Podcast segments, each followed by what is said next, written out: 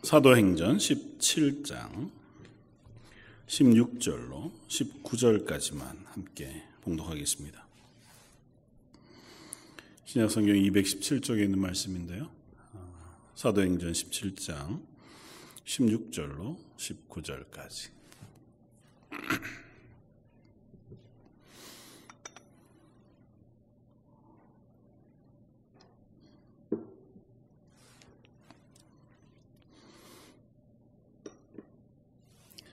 자, 였으면 우리 한 목소리 같이 한번 봉독하겠습니다. 사도행전 17장 16절로 19절까지입니다.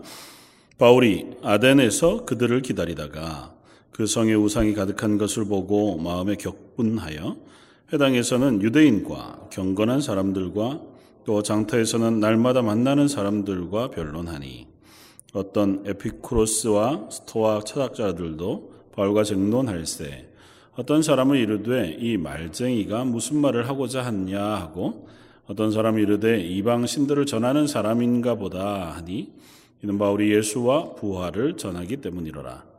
그를 붙들어 아레오바고로 가며 말하기를 내가 말하는 이 새로운 가르침이 무엇인지 우리가 알 수 있겠느냐. 우리가 예배를 함께 모여드리지 못하는 그 기간 바로 전에 사도행전 16장까지의 말씀을 함께 나누었었습니다. 바울의 제2차 전도 여행에 대한 이야기들을 쭉 나누었고, 지난 주일날 저희가 데살로니가 전서의 설교를 하면서 제가 데살로니가 전서의 배경이 되는 본문이 사도행전 17장이라고 말씀을 드렸는데요. 빌립보에서 데살로니가로 가서 복음을 전하는 이야기가 17장 1절로부터 시작이 되어집니다. 그리고 이 17장에는 사도 바울이 세 도시를 지나면서 복음을 전하는 이야기가 나오는데 1절로부터 9절까지는 데살로니가라고 하는 도시고, 그곳에서 유대인들에 의해서 쫓겨나서 도망이죠.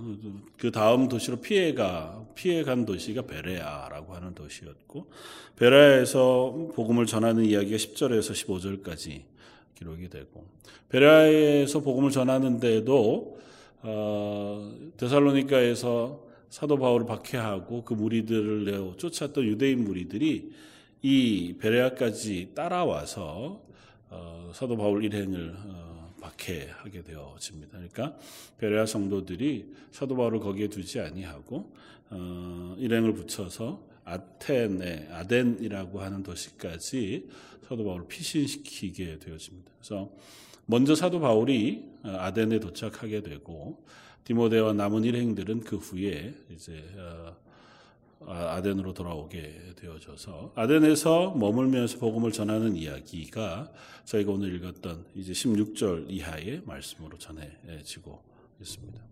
데살로니가 이야기는 주일날 우리가 데살로니가 전서의 말씀을 나누면서 대략 우리가 나누었고요.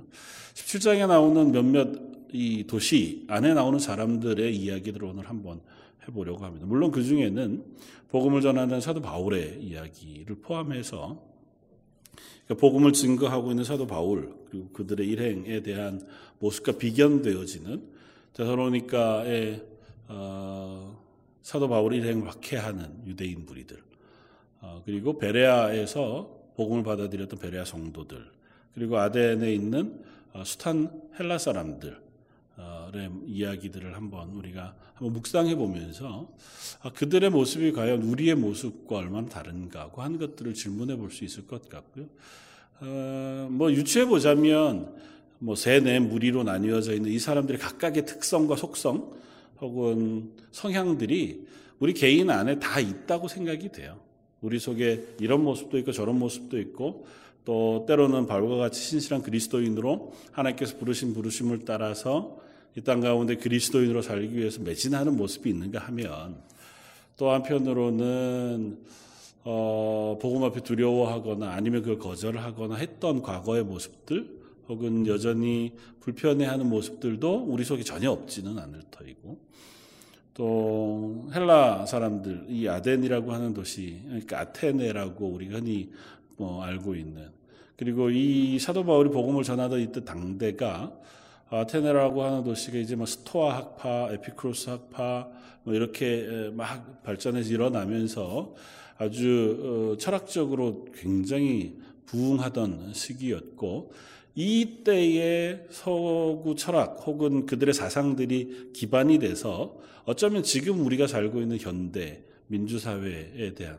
민주주의 사회에 대한 기반을 이루었다. 물론 이제 성경적인 세계관과 또 연결되어져서 일어나긴 하지만 그 기반이 그때부터 이제 출발한 거라고 해도 과언이 아닐 만큼 그때 당시의 사람들은 굉장히 지적인 부분도 추구하고 또 그것들을 토론하고 나누고 이야기하고 그렇게 해서 각자 가진 생각들을 서로 공유하고 또 설득하고 가르치는데 되게 중심을 두었던 사람들입니다. 그래서 그들이 가졌던 사상이 어쩌면 일면 우리가 지금 세상을 살아가고 있는 방식이기도 해요.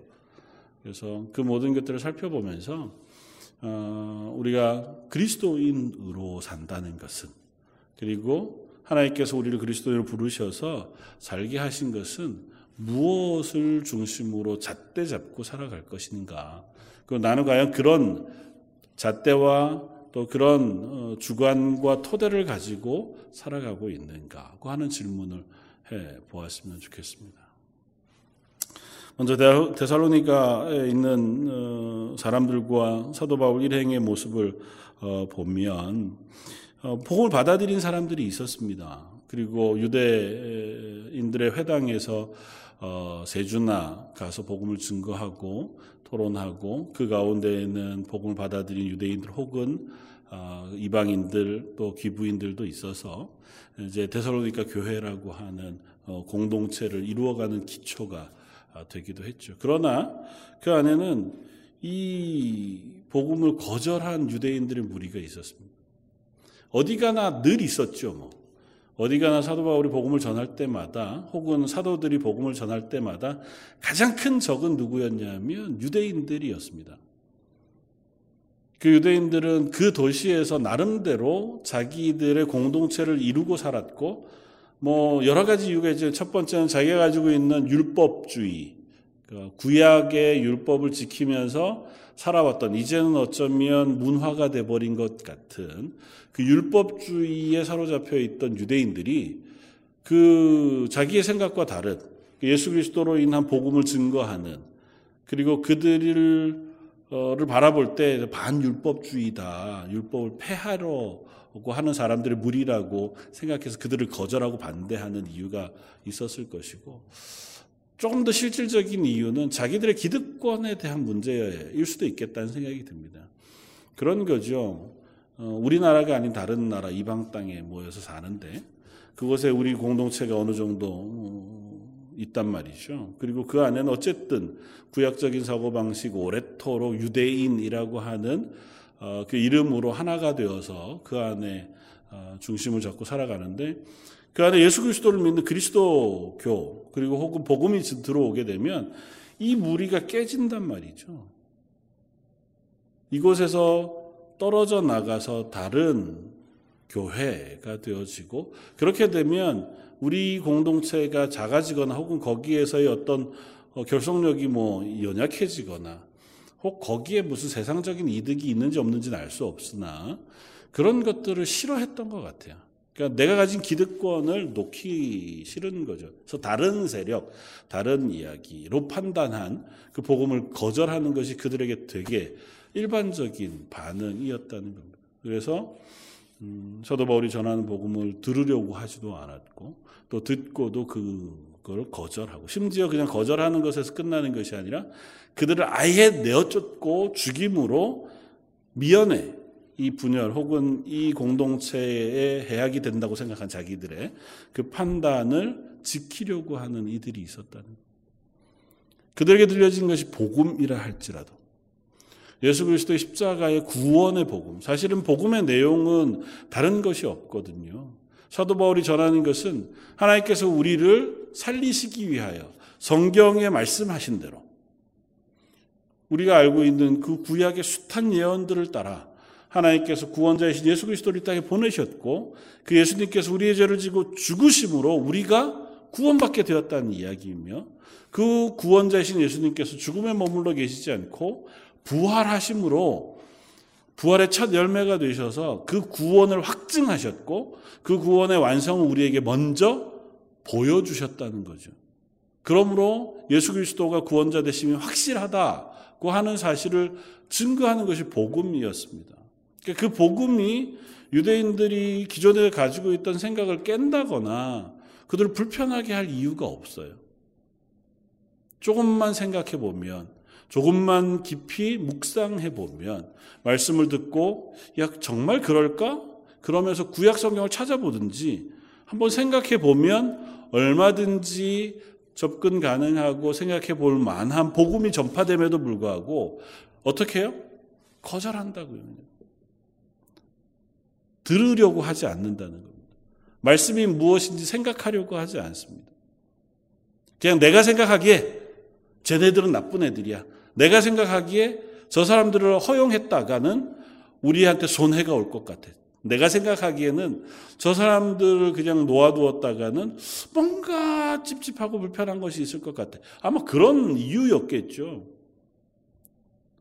그것을 판단하고 결정하는 데에는 제일 중심이 되는 것은 뭐냐면 내 생각에는, 내가 판단하기에는 잣대가 자기인 거죠. 그것이 그때 당시에 무리들의 판단이었을 수도 있고 공동체의 결정이었을 수도 있겠지만 성경에 근거하지 않은, 하나님의 말씀에 토대하지 않은 판단을 근거로 그냥 하나님의 복음임에도 불구하고 거절하고 있다. 하나님을 알고 있는 유대인들이, 나는 하나님의 백성입니다라고 고백했던 유대인들임에도 불구하고 하나님의 말씀이 들려지는데 들으려고 하지 않습니다. 확인하려고 하지 않고 거절합니다. 어쩌면 이것이 세상의 가장 일반적인 우리들의 모습인 것 같아요. 하나님의 말씀이 선포되거나, 하나님의 말씀, 뭐 성경 66권은 왜 세상에 좀 죄송한 표현으로는 정말 많잖아요. 우리가 다양한 언어로 여러 가지 번역으로 찾으려고만 하면 얼마든지 찾을 수 있는 것이 성경이고, 그 성경을 읽을 수 있는 충분한 여건들이 있습니다. 저도 그렇습니다만 지난 세 달여 동안 어쩌면 평소보다는 조금 시간들이 있었는지 모르겠어요. 말씀을 좀 더 묵상하는 시간도 되겠다, 또 책들을 좀 읽을 수 있는 시간도 되겠다. 잘 안 되더라고요. 봐도 잘 읽히지도 않고 말씀을 이렇게 읽고 묵상하려고 앉아도 금방 그것이 깊이 막 이렇게, 그게 한편으로 불안함이었는지 무엇이었는지 잘 모르지만 점점 하나님의 말씀을 묵상하고 깊이 알아가고자 하는 마음들이 사라져가고 있는 시대이기도 하겠다. 눈이 불편해서일 수도 있고 또 이런저런 이유가 있기는 있겠지만, 그 중에 하나는 나는 이미 안다고 생각하는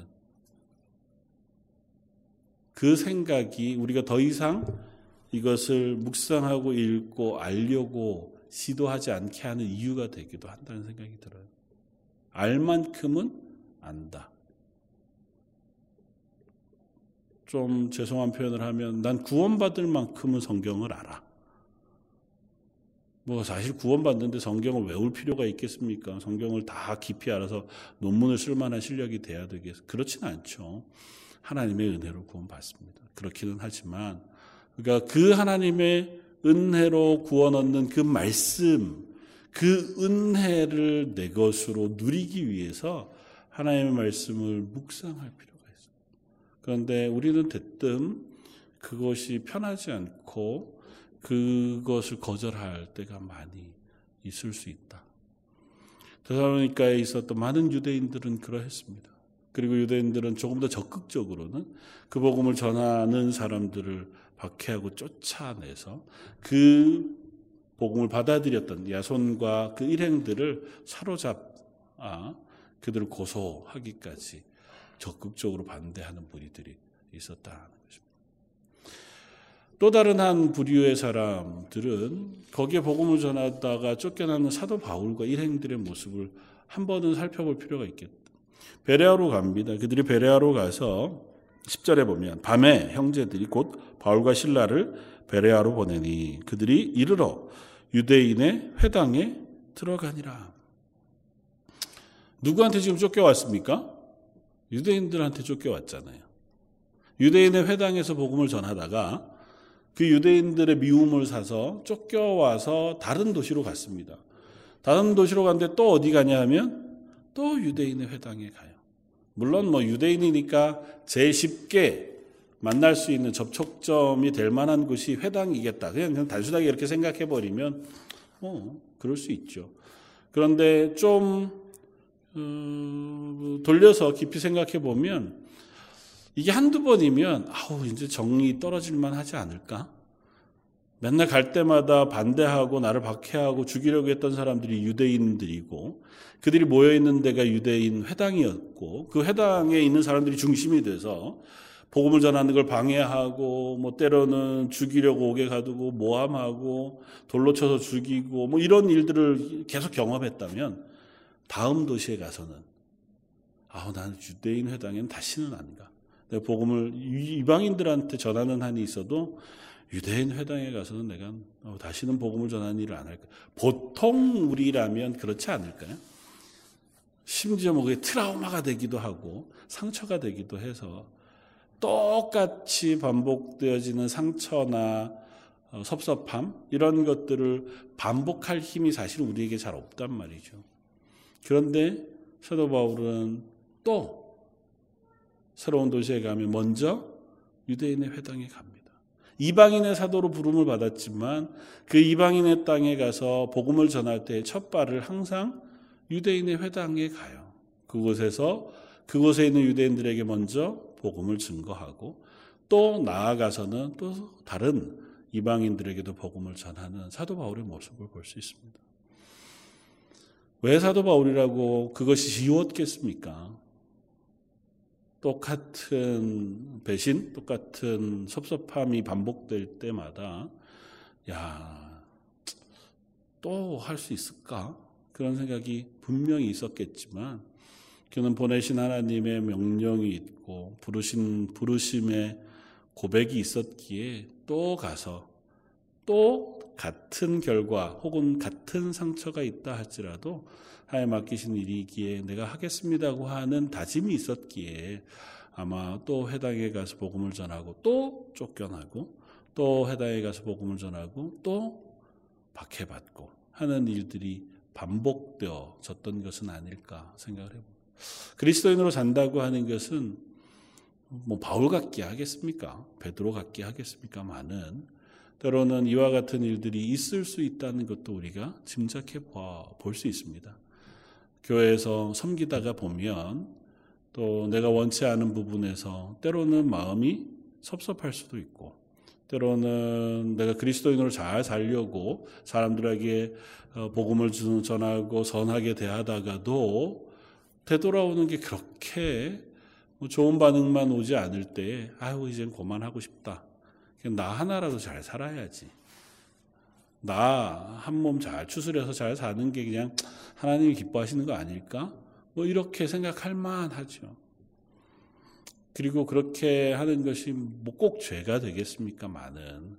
그러나 용기를 잃지 않고 하나님 내게 맡기신 삶이 아직 남아있다면 내가 숨쉬고 살아가는 시간 속에 그리스도인으로 살게 해 주십시오.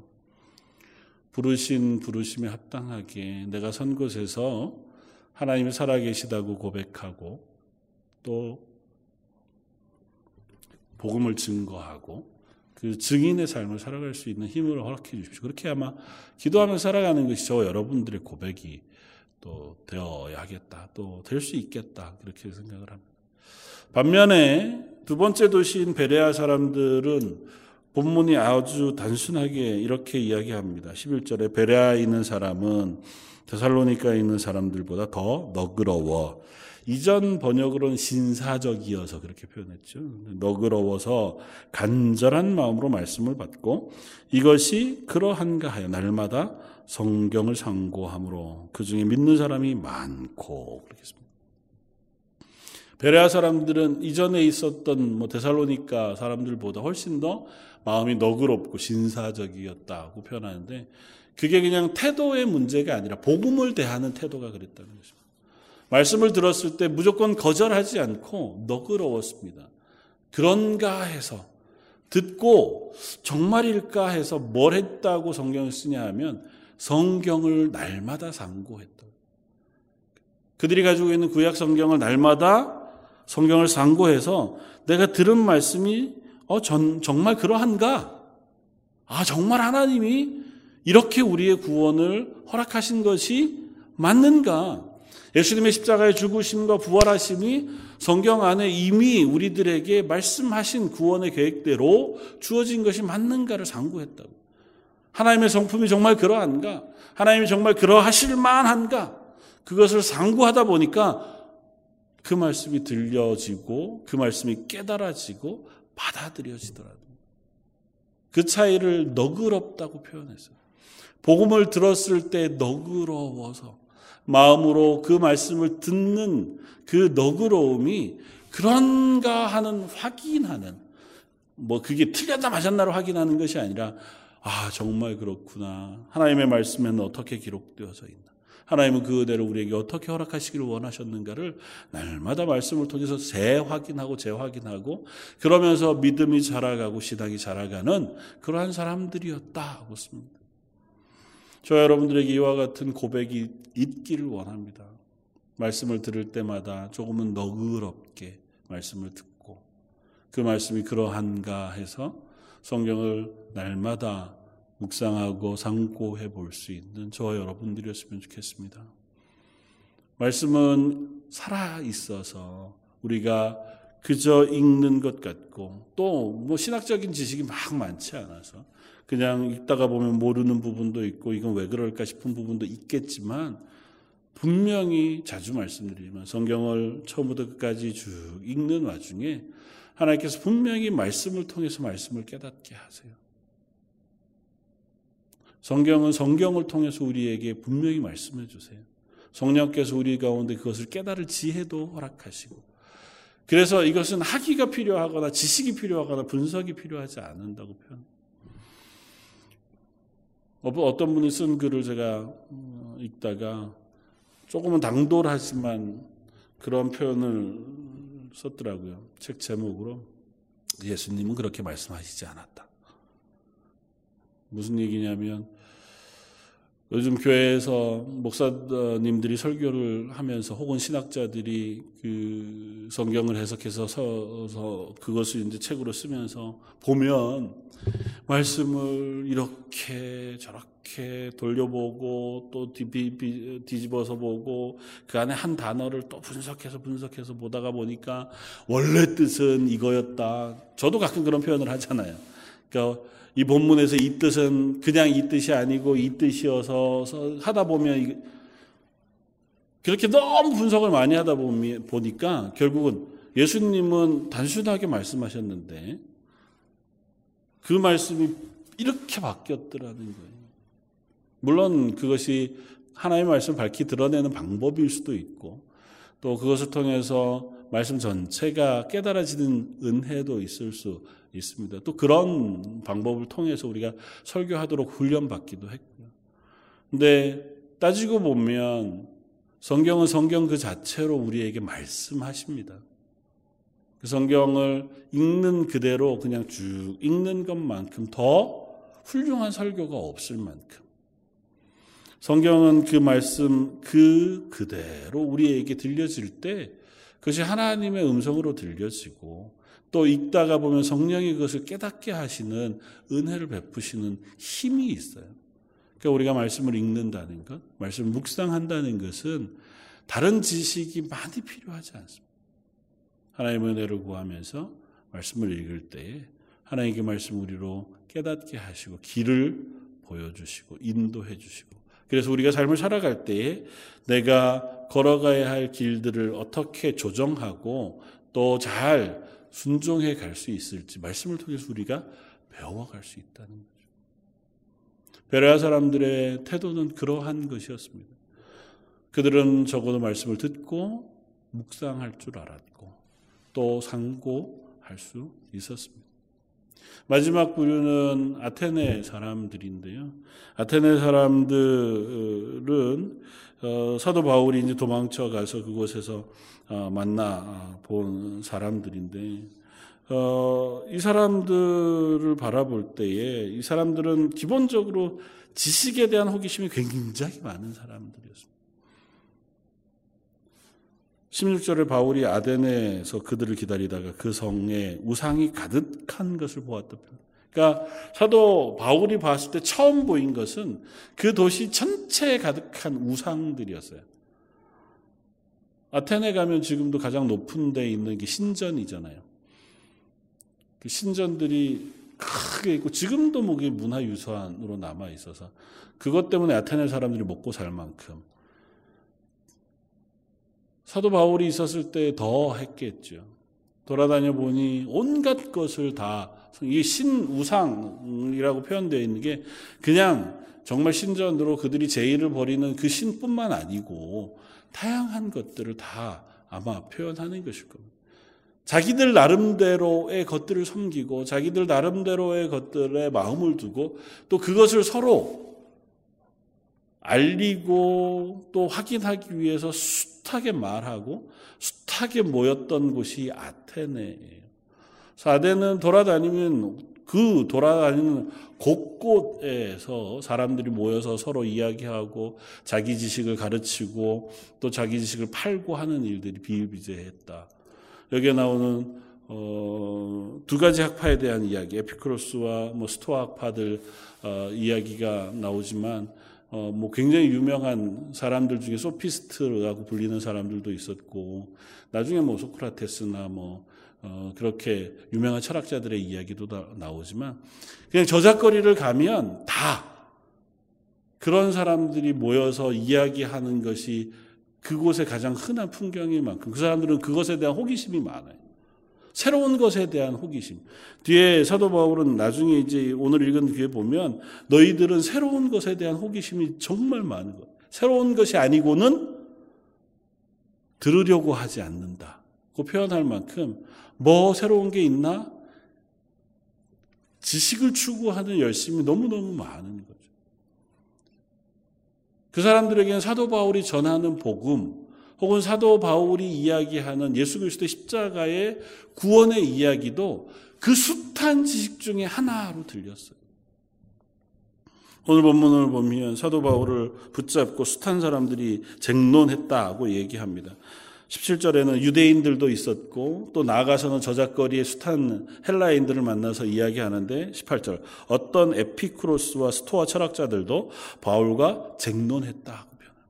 그러면서 어떤 사람들은 사도 바울더러 너 말쟁이라고 표현해요. 말쟁이는 보통은 소피스트로 불리는 사람들. 그러니까 말을 잘해서 말로 사람을 설득하는 요즘으로 따지면 뭐 변호사는 아니지만 그런 식의 그러니까 말하는 것들을 가르치고 말하는 것들을 통해서 뭔가를 얻는 그런 무리들 중에 한 사람이구나. 사도 바울이 많은 사람에게 그 얘기를 전하고 돌아다니면서 증거하니까 그런 부류 중에 한 사람이구나 그렇게 얘기하는 사람들이 있었고 또 한 부류는 이방신을 전하는 사람, 새로운 이방신을 전하는 사람인가 보다 그렇게 얘기하는 사람들이 있었다는 겁니다. 사도 바울이 예수 그리스도와 부활에 대해서 이야기하니까 예수 그리스도라고 하는 새로운 신이 있나? 야, 그건 뭐냐?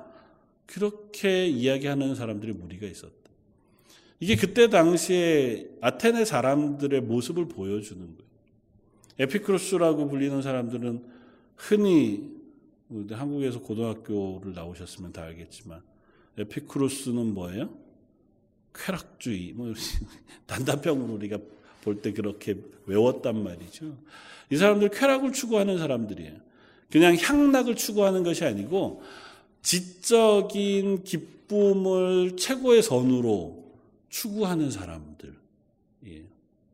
자기 나름대로 무엇인가를 알아가고 무엇인가를 배워가려고 하는 그것이 그들에게 있어서 굉장히 인생에 있어서 가장 중요한 것이라고 생각합니다. 무신론이에요, 이 사람들은. 무신론이고 그 추구하는 것이 인생의 가장 큰 원리이기도 하다. 그러니까 내 마음에 평안을 얻고 기쁨을 얻고 그것을 추구하는 것. 그러니까 선도 악도 없다.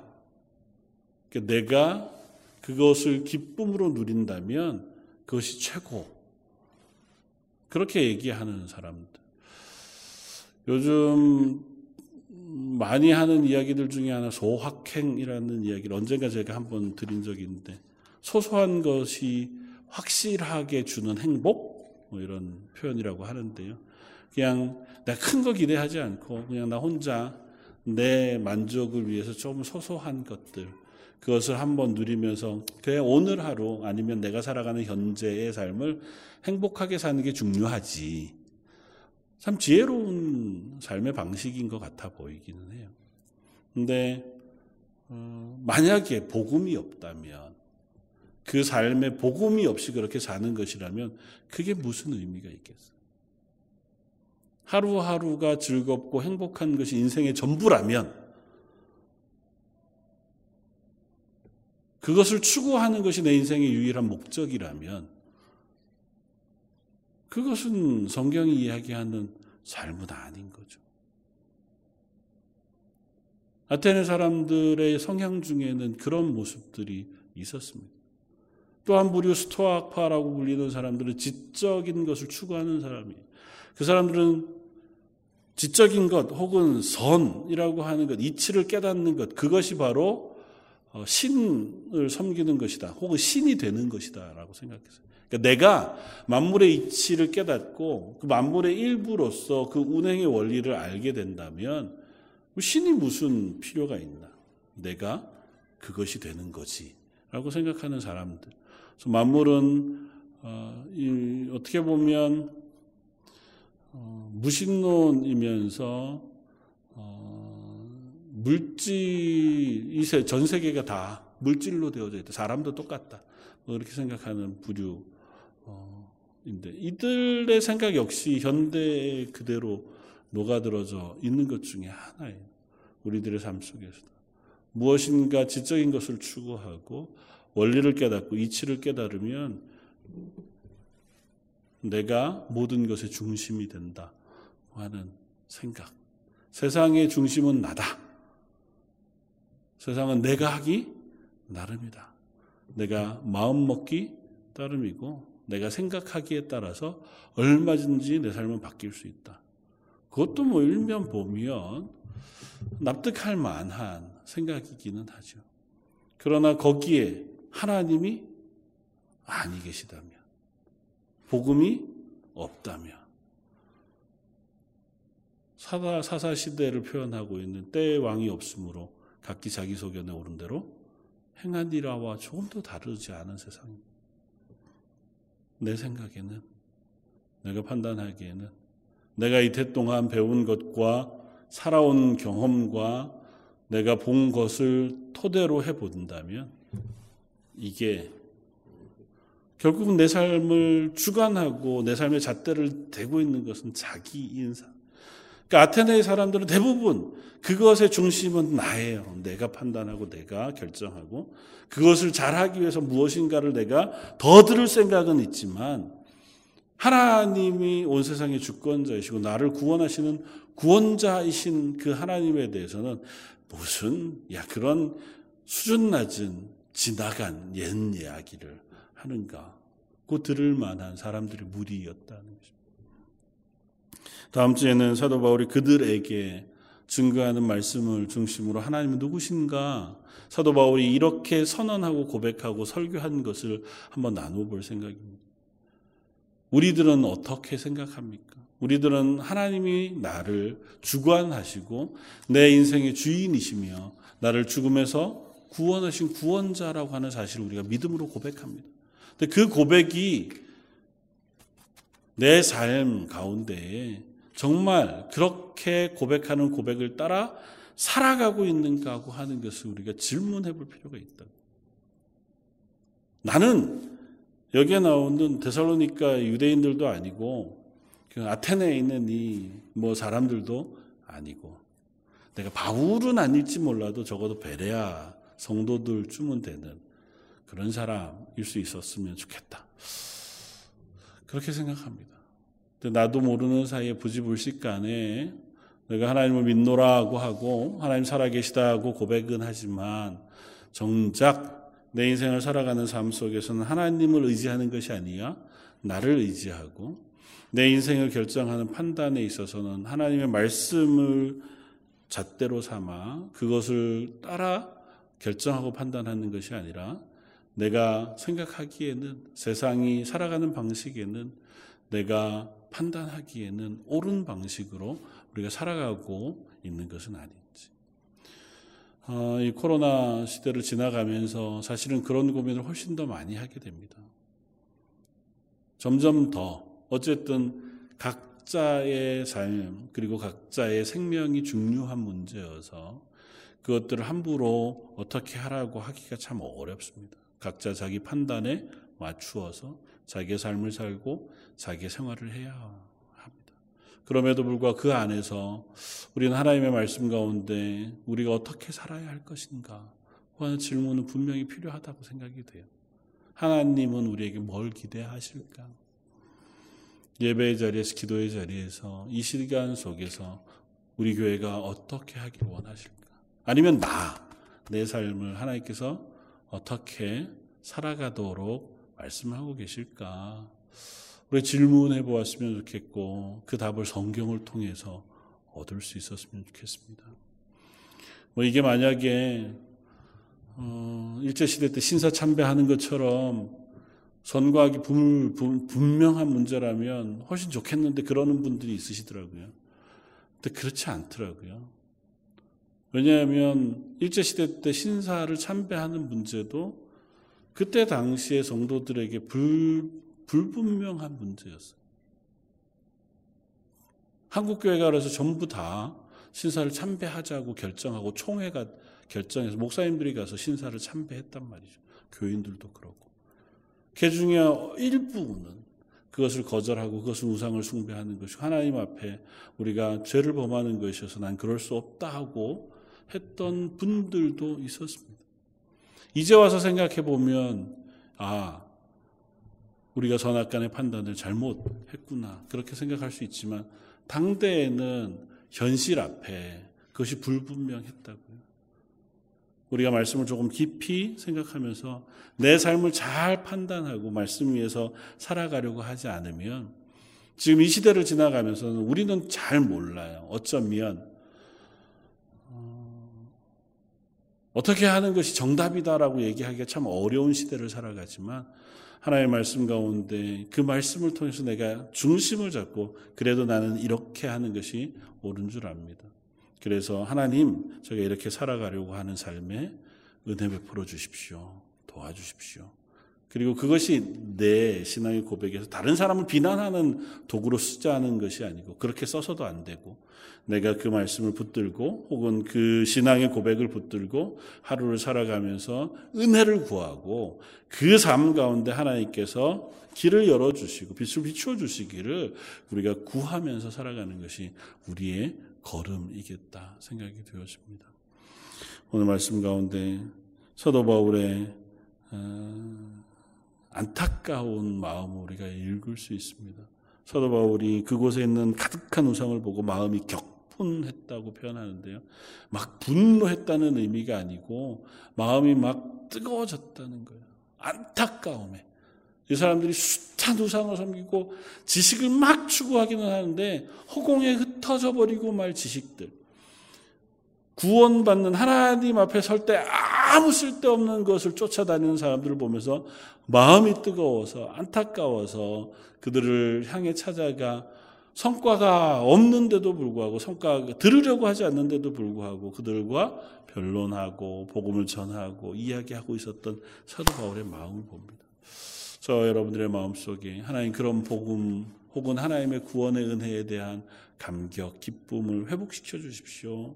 말씀을 통해서 조금 더 분명하게 제 속에 그것이 깨달아지게 하시고 그것을 붙잡고 간절히 기도하게 하시고 그것을 붙잡고 기뻐하게 해주십시오. 그렇게 기도하는 저 여러분들 되시기를 주님의 이름으로 축원을 드립니다.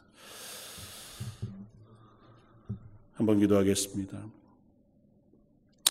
하나님 사도 바울의 전도 여행들을 쭉 보면서 우리는 그 중에 어느 자리쯤 서 있을까를 질문해 봅니다.